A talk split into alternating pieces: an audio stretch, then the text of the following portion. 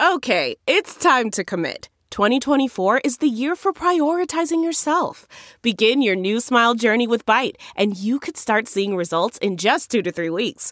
Just order your at home impression kit today for only $14.95 at Byte.com. Byte clear aligners are doctor directed and delivered to your door. Treatment costs thousands less than braces. Plus, they offer financing options, accept eligible insurance, and you can pay with your HSA FSA. Get 80% off your impression kit when you use code WONDERY at Byte.com. That's B-Y-T-E dot com. Start your confidence journey today with Byte.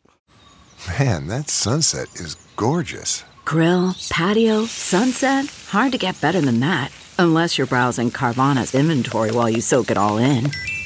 Oh, burger time. So sit back, get comfortable. Carvana's got thousands of cars under $20,000 just waiting for you. I could stay here forever. Carvana, where car buying meets comfort, meets convenience. Download the app or visit Carvana.com today.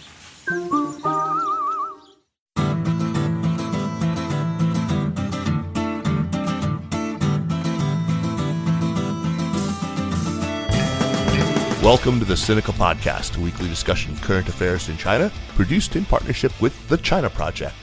Subscribe to Access from the China Project to get access. Access to not only our great newsletter, the Daily Dispatch, but to all of the original writing on our website at thechinaproject.com.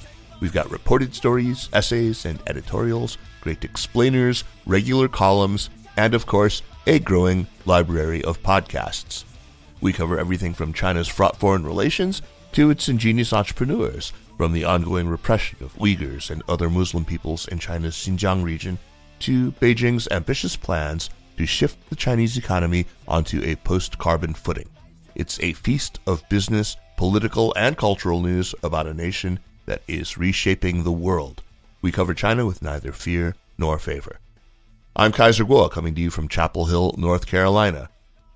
If you've listened to the show recently, you'll know that I've chatted with a couple of people now who've come back from visits to China since the end of the zero COVID policy and the onerous quarantines.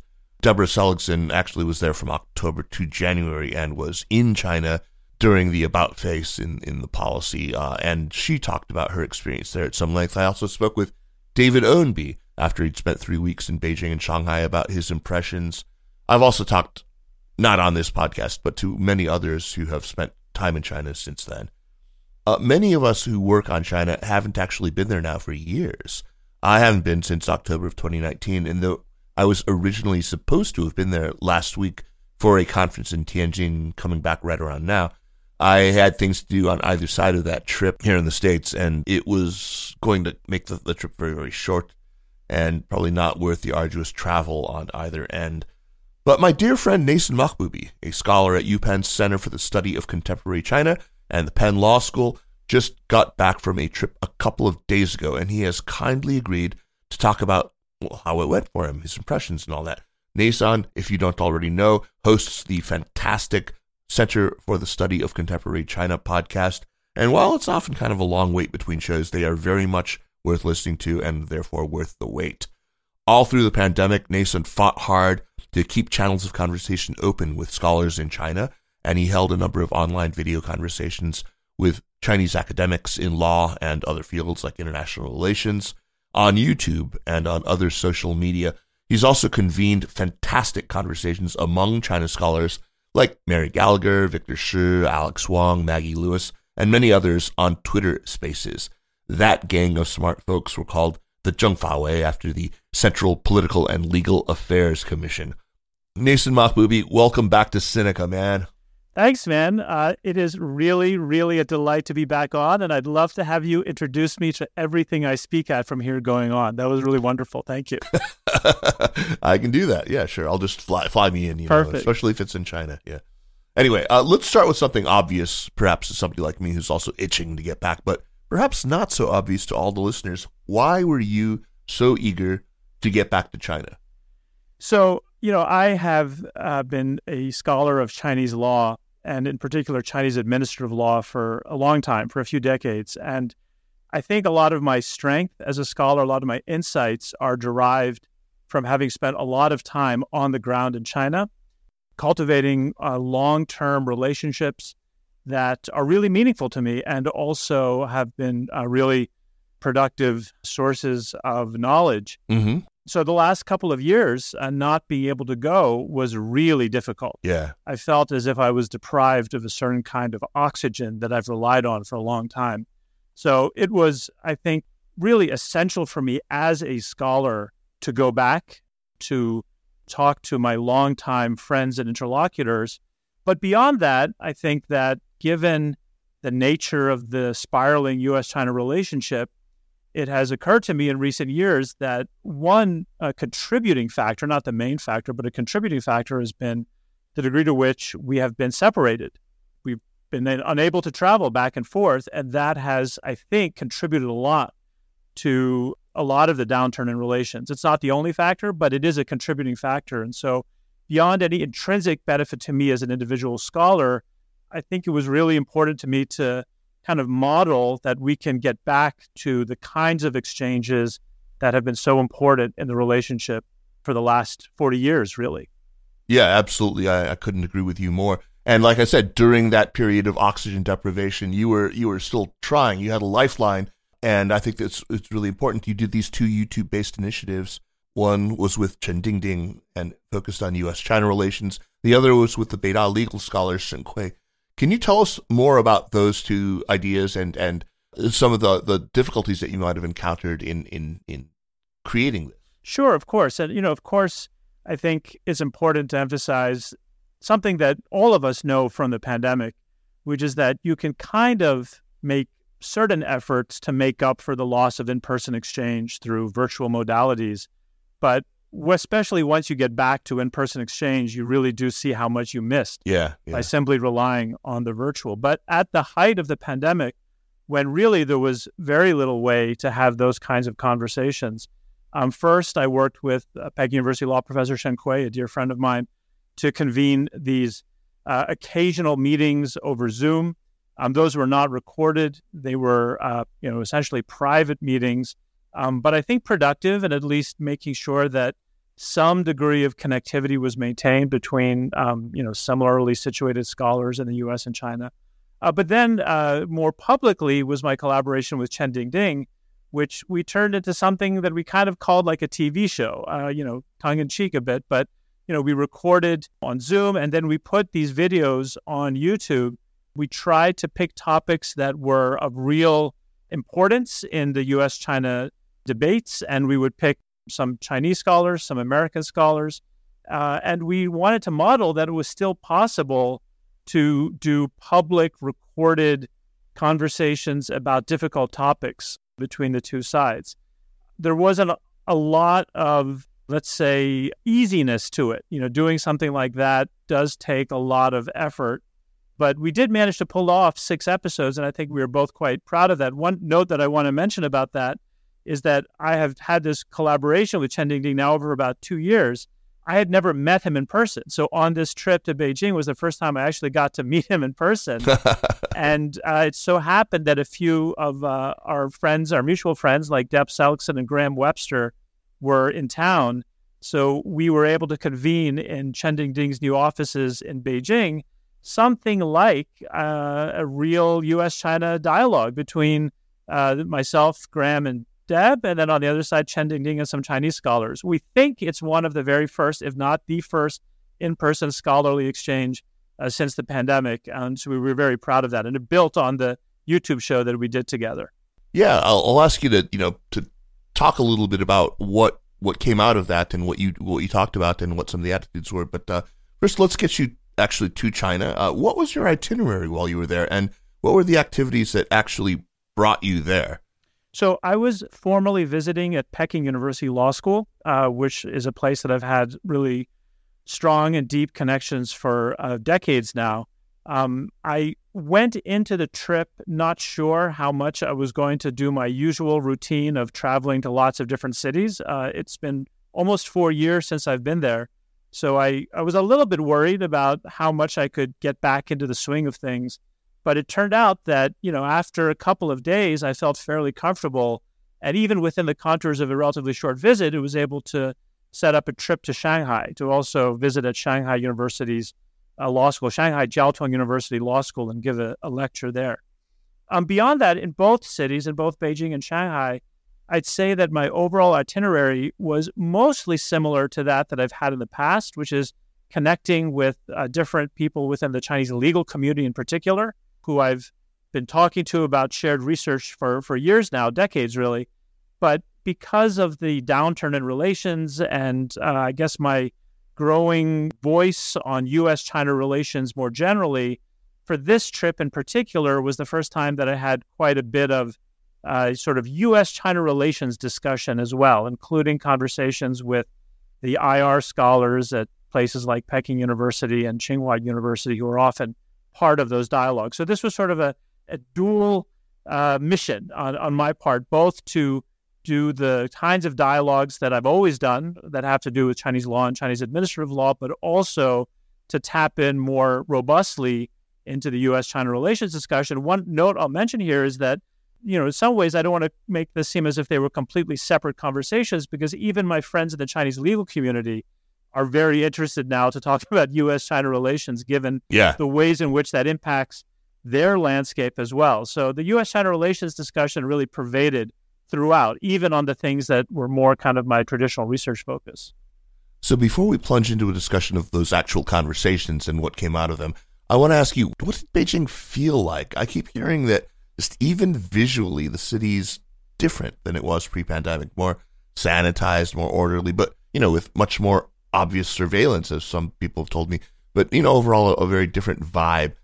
As somebody like you who's seen the city across different decades, you know, multiple decades now, what was your sense? How would you characterize the changes that you that you saw? Yeah, you know, so you know, over the course of the conversation, um, I'm sure we'll get to some of the maybe more negative things that I perceived on my trip, but just in terms of the everyday life, in terms of kind of, you know, uh, what was the atmosphere like? What was the the the sky like? What was my ability to get around like? I have to say, I was pleasantly surprised by how much I was able to kind of get back to the way that I was comfortable with Beijing before and and appreciate that it is a lot cleaner that you know the sky was blue pretty much every day that I was there um, a lot of things uh, have been you know like for example Peking University for years when I would visit there were all these construction projects throughout the campus all of that's been completed over the course of the pandemic the campus is absolutely beautiful so you know again I do want to get to some things that I thought were more negative um, that I perceived during the trip. But in terms of just this, you know, quality of life, um, it was really pleasant. It was really pleasant, and it didn't take very long to get back into the swing of things. I think mostly for those of us who haven't been around for a few years, what we have to get used to is that no one uses cash anymore. That right. everything is, you know, mobile payments and things like that.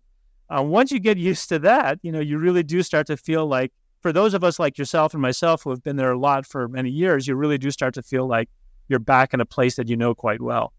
Oh, good. That's that's really comforting.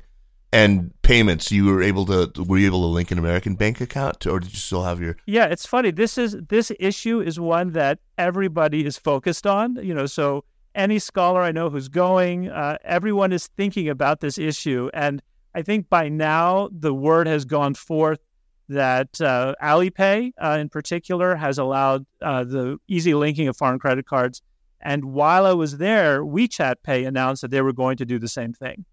So, you Good. know, this this you know, it's a sort of a funny issue to talk about, but it had been something that made it very difficult for foreigners to kind of get around in China if they didn't have a Chinese bank account, which I don't have. And so, you know, it's a ordinary life thing that um, makes a big difference in the ability of foreigners to get around. And I think the bigger point to emphasize here is that there haven't been a lot of foreigners in recent years. This was a theme that came up a lot in a lot of conversations that it's noticeable that you don't have the same level of students, you don't have the same level of, you know, business people or tourists. Um, a lot of the people who lived in Beijing, in particular, that I was there, um, had left, and so there was this palpable sense that there weren't many foreigners around. And you often heard that people were saying, you know, it would be better for more foreigners to come back. Well, if you want foreigners to come back, life can't be really difficult for them to manage everyday life. And so something as small as this mobile payments issue really does mean a lot in terms of the ability of foreigners to, you know, basically get around when they're in China. Yeah, yeah, absolutely. So we're all hearing about a much tighter, constricted space for conversations. Uh, many people have told me anecdotally about the reticence of many of their ordinarily quite open, quite fearless interlocutors. Uh, their reticence to say anything that they think might get them kind of you know in, into trouble. Did you sense much of that? So I I very much sensed that um, in the last few years uh, there has been a tightening of political space. Um, the shadows of that were very clear to me. Mm. They weren't manifested in the reticence of my longtime friends and interlocutors to talk to me. Um, partly, I think that is based on the fact that I have really deep relationships going back decades, and people know me well. They trust me. So I wouldn't say that people were reticent to talk to me directly, but I could still perceive the shadows.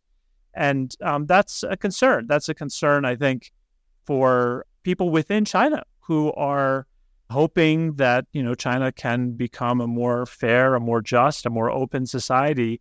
That constricting space is is uh, is very very troubling. I like to think that getting people like ourselves back to China may play some small role in helping to open things up a little bit. Lots of different types of examples I could give of that, but even just having kinds of conferences between Chinese and international participants has some kind of pressure effect back on that political space. I'm known as an optimist, and so maybe that is a optimistic take, but it is part of why I thought being there mattered in some broader sense beyond just my own particular research that I was giving some kind of chance for people to think about the, the nature of the political space they were within and whether or not there would be some ways to push back against the new boundaries. Yeah. So the issues that, that people were, you know, tiptoeing around Xi Jinping himself, his norm breaking third term, the canonization of Xi Jinping's thought, maybe the restructuring that's taken place at the 20th Party Congress of the relationship between the party and the state. Uh, what else? The Ukraine war, probably. Sure, um, uh, all of those. All of those, I think, also. Um, you Taiwan. Know, you might want to throw in into that list, even though in some ways people were speaking even with less caution about it, is the economy. I think that's something that was very clear. Yeah, that the economy is not doing great, and that has become noticeable uh, throughout. Um, the COVID 19 pandemic is now a politically sensitive topic as well. I think because there's so much uh, recognition that maybe the last year uh, of the pandemic response um, wasted some time and that the way in which the COVID controls came down was messy. Um, that's sort of a sensitive topic as well. You know, so Neysun, I wanted to talk about that last point about the COVID 19 pandemic, which you know was so important, and it, it, it's it's it's really on very much on people's minds.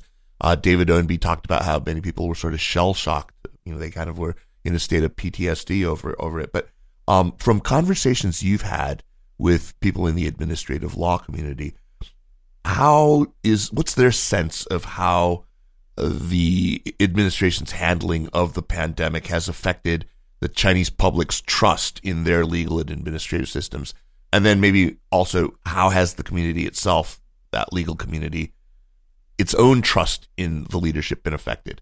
Sure. You know, and before I speak specifically about the administrative law dimension, I want to pick up on the point you mentioned um, that you uh, referenced your conversation with David Ownby, you know, the PTSD. Uh, the place where that was clearest to me was Shanghai. Um, Wow, well, yeah, they like, had it. They had they it really had it bad, and I think we all, for those of us who are watching it from abroad, we had obviously a sense of that. But then when you talk to people who lived through it and they want to tell you their stories, wow, like that was very, very traumatic for people to live through, and the and the PTSD is is very clear. Um, in terms of the administrative law community, you know, I actually talked with uh, your colleague, close collaborator Jeremy Goldkorn, Gene You Me, right? Uh, uh-huh. About a year ago, um, in the interview series that he does for the China Project, and we talked. He especially reached out to me at that time because there were some people in the administrative law community who had written some commentaries recently about some of the illegalities that they perceived in some of the pandemic response at that point. And so we had a, a nice conversation about that. And, you know, to kind of recap it a little bit, at the very beginning of the pandemic, when uh, it was, I think, a little bit more political space to critique the local government response in Wuhan, a number of members of the administrative law community and the legal reform community more generally had written commentaries pointing out how the uh, local authorities' response did not accord with the legal framework that had been set up in the aftermath of SARS. And there was quite a lot of commentary of that nature. Um, as China's pandemic response moved forward, that kind of commentary had less space. But what was really interesting for me, um, in some ways heartening, was that at the height of things like the Shanghai lockdown um, back in April of last year, there were still people in the administrative law community, including friends of mine, who were willing to write publicly um, their critiques of uh, some of the aspects of those, uh, you know, very strong responses, including things like taking keys away from people and locking them in their homes and forcing them to do nucleic acid tests. And I sort of cited that in my conversation with Jeremy last year as an example of how even within this much more tight political space, there was still room for people who wanted to take up whatever space they thought was still there to make fairly technical points that were referencing particular legal standards, but still critiquing aspects sure. of the government's response. And I think that goes back to when you were asking me earlier about political space. You know, I've I've thought a lot about this because just about every conversation I had with people there was about this notion of space. And it really, you know, space is is a dynamic concept and it depends on who you are. Some people are more sensitive. So sure. if someone is more sensitive than someone else, then maybe they can't say something, but someone else who's not as sensitive can say something. Um, how you craft it, uh, whether you craft it as you know an incrementalist point or a maximalist point matters. Um, the boundaries are not as clear as they used to be, and so some people may just feel like, you know what, I'm just not even going to bother with risking anything. Um, and of course, I don't think it's going to be any surprise for you here that the people I respect the most, who I really admire in a very deep sense, are the people, including in the admissive law community, who say, okay, I think this is the space I can use. These are the points I can make. If there's some trouble with it, I'll find out, mm-hmm. but it's probably not going to get me in serious trouble. So I'm going to go ahead and do it. I have lots of examples of that, and those people are really heroes to me a year on, have they had to pay any price? Have there been repercussions politically, professionally? I think there's such a wide range of different kinds of repercussions that it really depends on what you qualify as a repercussion. So, for some people who maybe published some things, maybe there was a conversation somewhere.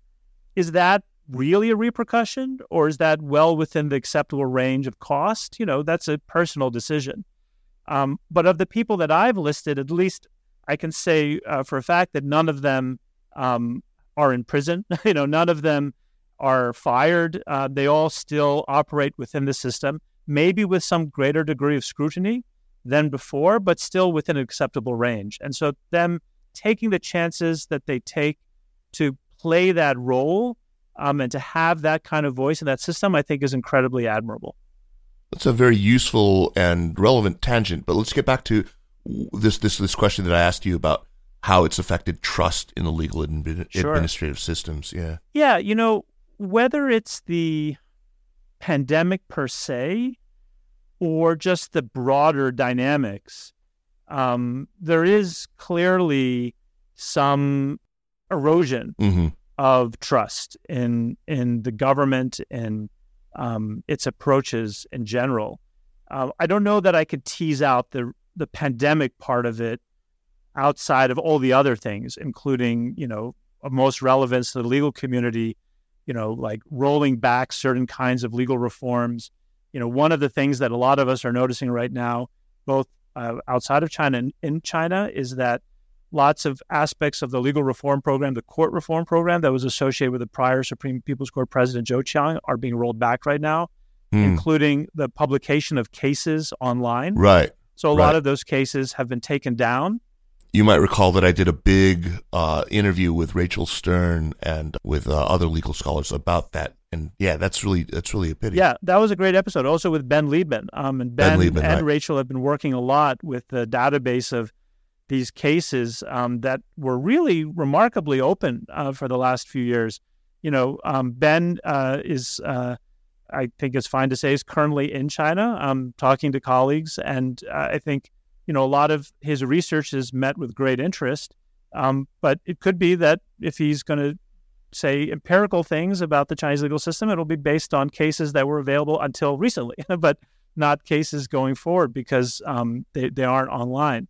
And you know, part of that uh, I think is the the fact that they are taking the cases offline is maybe because of reasons that we could put a charitable gloss on. You know, reasons like maybe they were concerned about certain private information in the cases, or maybe some of the, the legal judgments were incorrect. But it does seem like part of what drove that decision was that they noticed all these foreigners were looking at the cases and maybe telling hmm. the story about the Chinese court system that wasn't exactly what the authorities wanted to hear. Um, and that's troubling. You know, that's that's very troubling, and consistent with lots of other things we're saying about restrictions on information. Um, all of that is to say, to go back to your essential earlier question, um, yes, there is a decline in trust among the sort of intellectuals who look at the legal system, and I think part of that is rooted in the pandemic, of course, but a lot of that is rooted in broader things, including things that are specific to the legal system. Mm-hmm. Neysun, you mentioned that pretty much every conversation that you had kept circling around the issue of U.S. China relations, uh, even though you know that's not really your wheelhouse, but now it has sort of become your wheelhouse. Uh, let me let me ask first, what were the, the views of your colleagues about this general shift in public opinion in the U.S. toward China over the past few years? How has it affected their work, their perspectives? What what do they they chalk it up to? I mean, these are a lot of often quite self-critical liberal intellectuals that you're talking about. So I imagine that that they see some of the blame as as resting in Chinese behavior.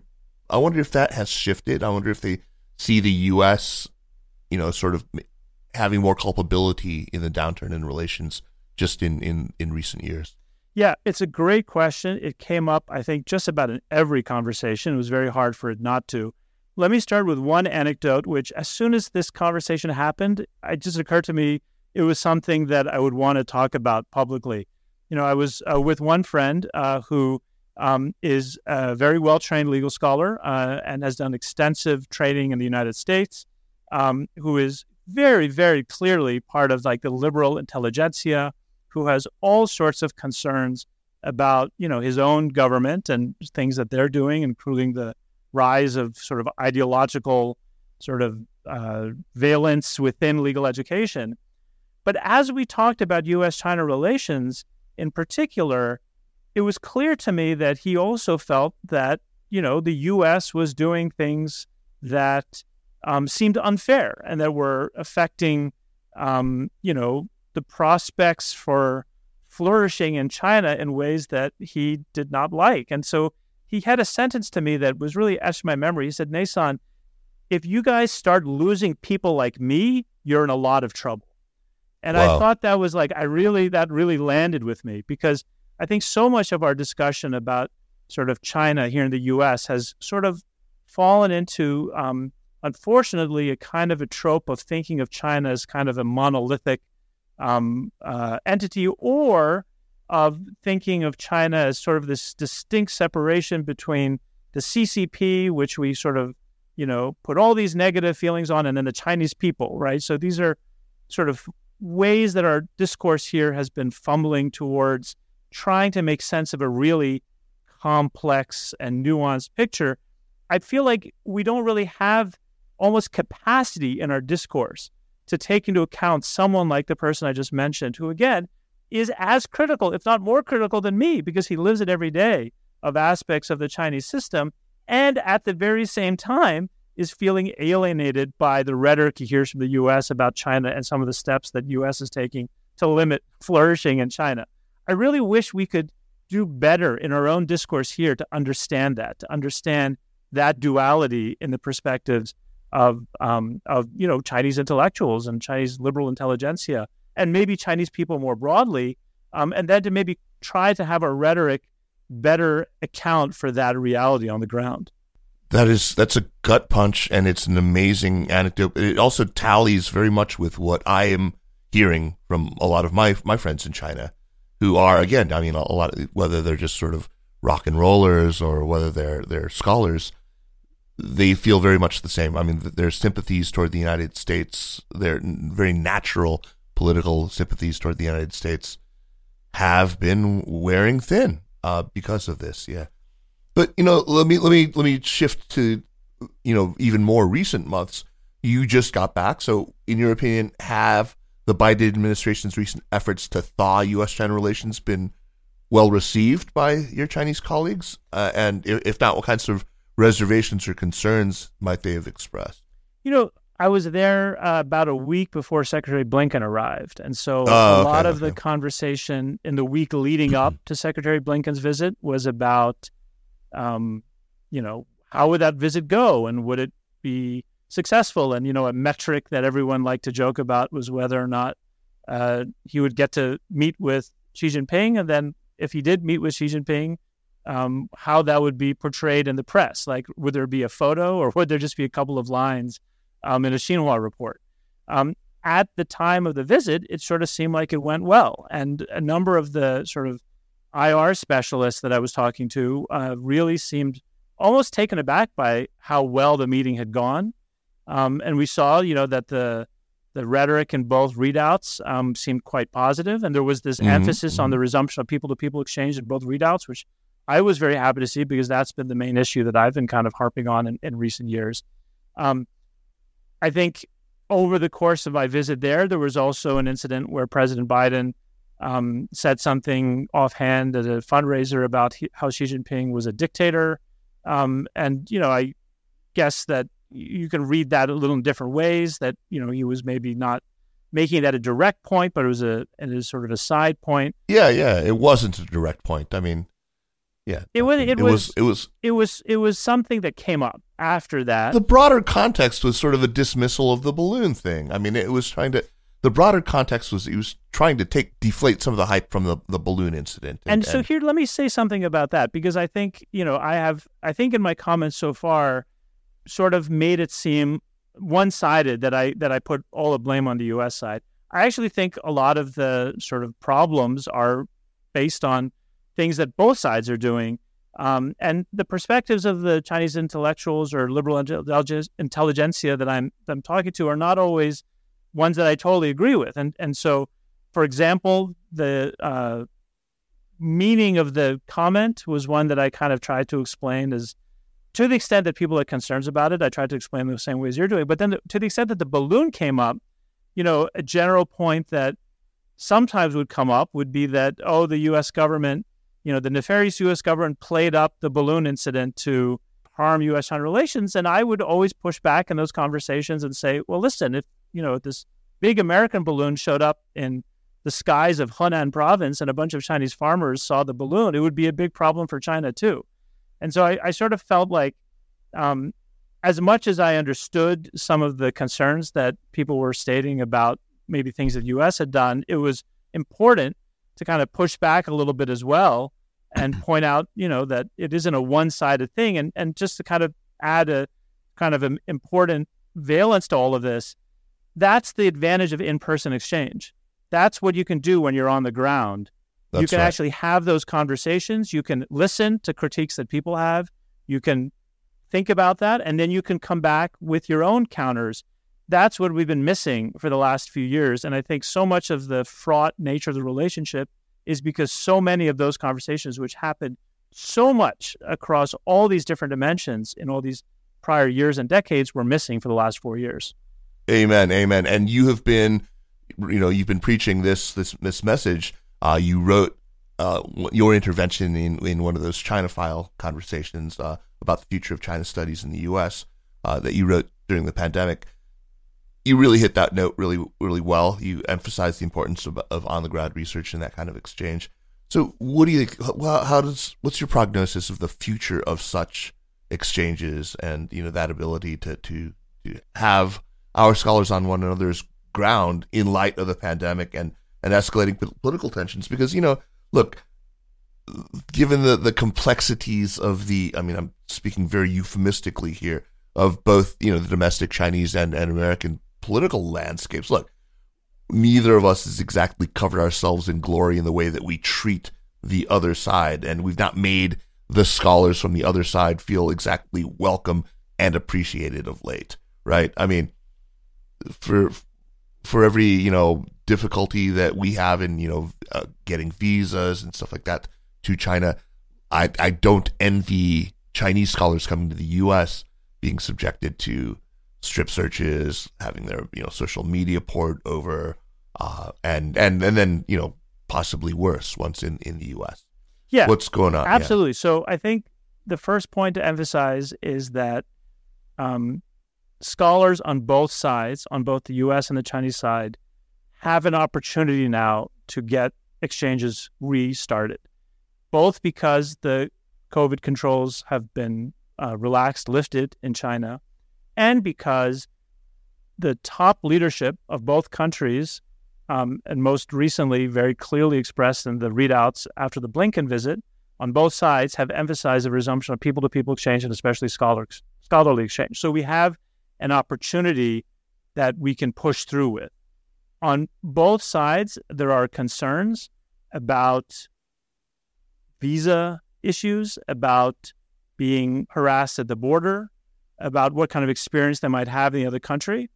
Um, we could have a conversation that descends into these are the things that have happened to scholars from our side, and these are the things that have happened to scholars on the other side. Um, I I think it would be best if instead of kind of getting locked in a tit for tat cycle on those issues, um, we really tried to speak to both governments about how they really do mean what they say about the resumption of scholarly exchange, then they have to knock it out um, in both senses. Um, and I say that as clearly to the Chinese government as to the U.S. government, which has done a lot of uh, damaging um, uh, questioning of really prominent Chinese scholars in recent years, um, and that has you know circulated within the Chinese scholarly community yeah. just as much as the stories of American scholars um, having faced similar things has circulated among our scholarly community. Um, at the end of the day, in both countries, there is uh, a rising security apparatus, which is uh, putting pressure on the ability of us to do this kind of work. And I think on both sides, we have to try our best to push back against it. I think probably here in the States, we have a little bit more ability to push back against ours. But I think ideally, both sides are pushing back. Um, you know, oftentimes I think like the hawks uh, in China against the U.S. and the hawks in the U.S. against China, they have no better friend than each other because they always yeah. kind of play off of the things that they see and the way that they see the world. That's Whereas right. those of us who are more moderate on both sides, and especially scholars, we can think about our common interest and and try to kind of create a virtuous cycle out of that.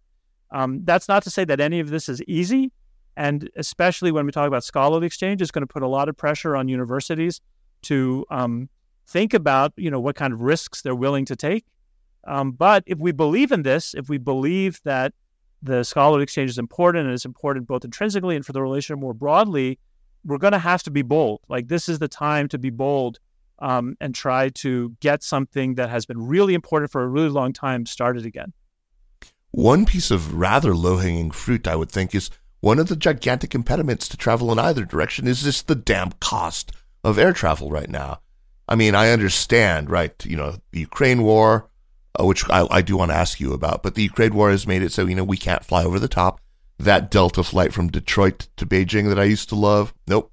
The one, from the UA flight from Newark over the top, nope. Now, I mean, I would have had to fly from, you know, here to Newark and then Newark to Frankfurt and then Frankfurt to Beijing. And it was like, for, you know, 30 hours all total. It's just, it's, it's crazy. Uh, I, you know, Secretary Blinken, talked about that. I mean, it was I, I can't remember whose readout it was in, but uh, it was uh, you know there there was mention of working to you know increase the number of of routes and uh, to bring the cost of travel down. That would be fantastic. yeah, I mean, obviously, we are all hoping that the direct flights can come back and the costs can get back to what we were used to. Um, you know, this is a real issue not just in terms of your personal calculations or my personal calculations, but if you think about like these exchange programs, you know, like Schwarzman College in Beijing or the Yenching Academy at Peking University, um, if they're paying for their students to come over and those prices are double what they had sort of budgeted in their initial budget, That's just double, My right? God. Like that's Yeah. a big problem for them. Um, Yeah, yeah. So you know, there's there's all sorts of ways in which this flights issue is is difficult. I understand that you know something that's come up in the dialogue between the two sides. As far as I know, and you probably know this too, um, the Chinese airlines are more ready uh, to kind of get those routes going, and some of the pushback is coming from U.S. airlines, which have to both think about the competitive disadvantage because they're not going to fly over Russia, and they have to think about where the the sort of demand side is going to be. I don't know how long that's going to take to resolve itself, but um, I will say that I am a very happy customer of Asiana Airlines because even though it cost way more than I'm used to paying, and even more, it took a lot longer than it used to, they do serve the most delightful Korean food that I've ever had. Uh, a meal of that nature on a 13 hour flight to China. So I will say at least that one aspect was was was some small uh, sort of I don't know positive to otherwise what is is a much more arduous journey than it used to be. Asiana Airlines is not a sponsor no, of the not at all. They may they may not exist much longer because I think they're going to merge with KAL. So even if Ah. this was a plug, it's a plug with a very uh, short time Limited limit on expiration date, Limited yeah. expiration date.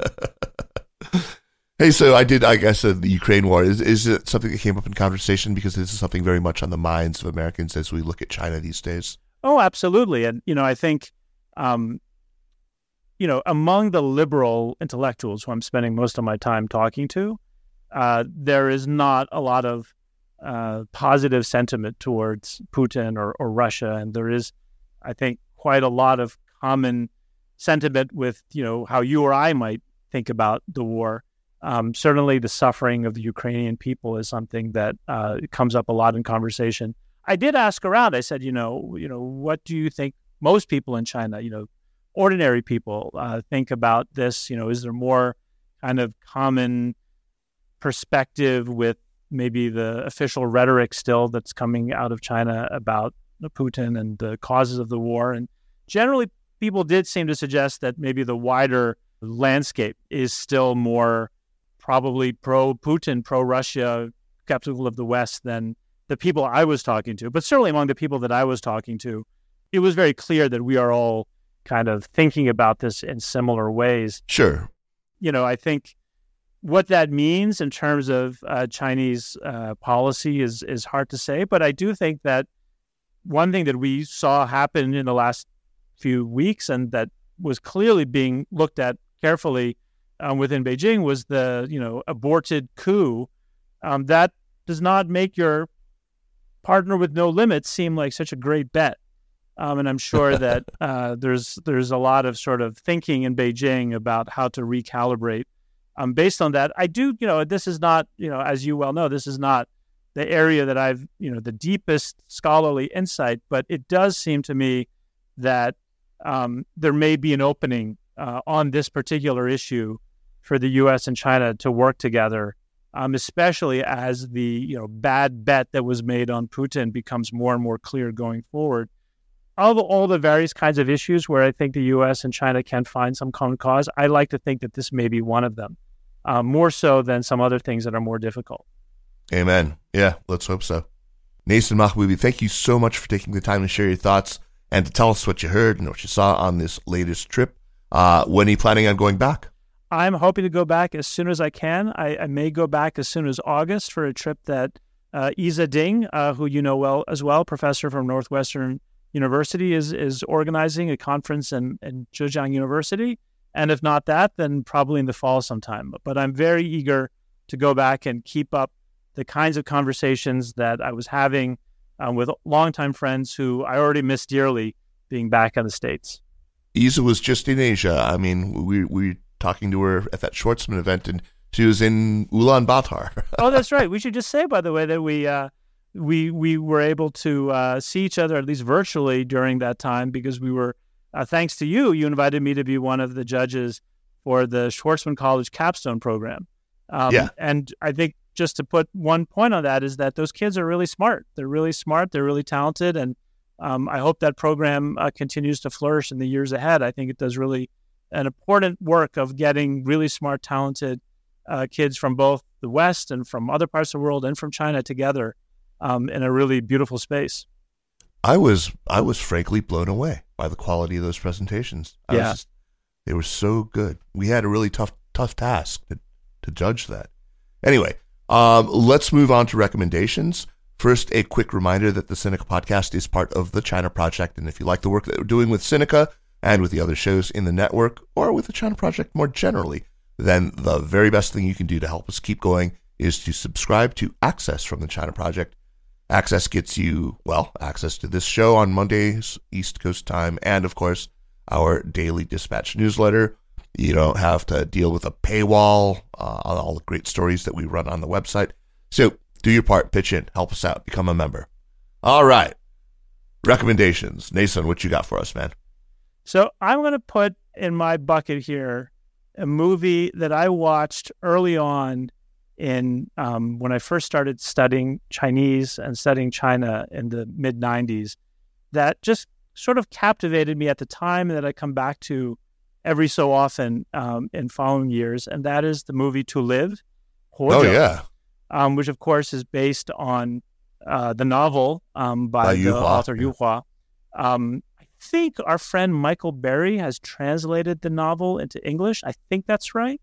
Um, and uh, if if that is right, um, one kudos to Michael Berry, and two, you know, people could also read the novel. But that movie, um, you know, I think does such a good job of showing the complexity of the modern Chinese experience. Um, and that's really been the lodestar of the way that I've approached China and the now almost 30 years that I've been studying it, trying to understand that lots of things can be true at the same time. Lots of things are happening at the same time.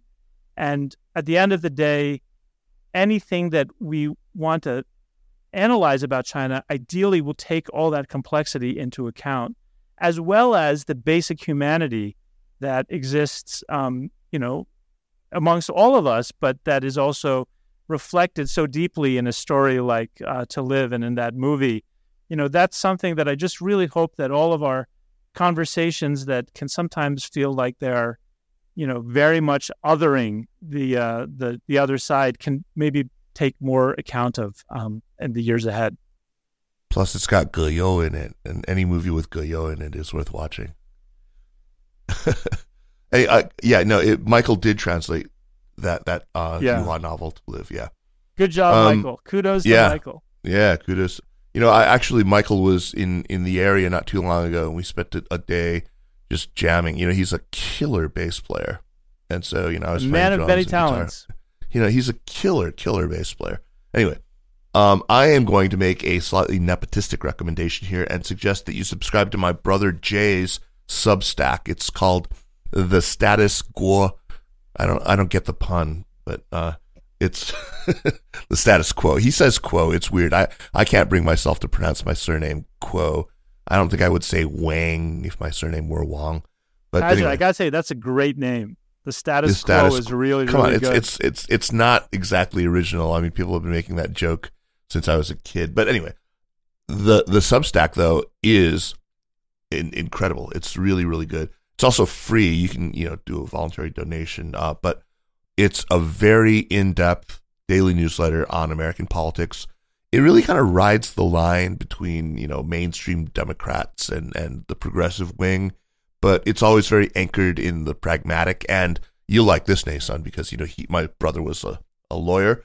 Uh, he's my you know, he, people. He, yeah, his your your tribe his with his legal training, his knowledge of you know of of American law and uh, the legislative process, he gets into the into the weeds a bit. Uh, it's pretty nitty gritty, but it's actually quite accessible. I think that's what what, um, as far as I can tell, most of the subscribers are sort of the the old members of Pantsuit Nation. Uh, but it's just fantastic. He writes on court decisions on. Uh, he's got actually a whole series right now on this recent Supreme Court spate of of decisions. Anyway, this the Substack is at statuskuo.substack.com. So uh, check it out. It's really really good. I I think his his writing. He's quite quite a good writer. So check it out. I, I mean, he's my brother, but hey. anyway, Neysun, man, thank you once again. What a what a delight. Thanks, Kaiser. It is always a delight to talk to you, whether or not it's being recorded and for public dissemination. But this time it was, and I'm really grateful that you had me on the show. Well, I am glad you could make the time. Thank you so much, brother.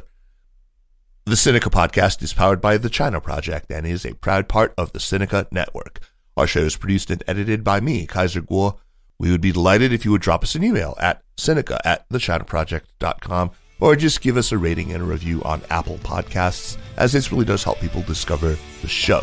Meanwhile, follow us out on the Twitters or on Facebook at at The China Proj. And be sure to check out all the shows in the Sinica Network. Thanks for listening, and we'll see you next week. Take care.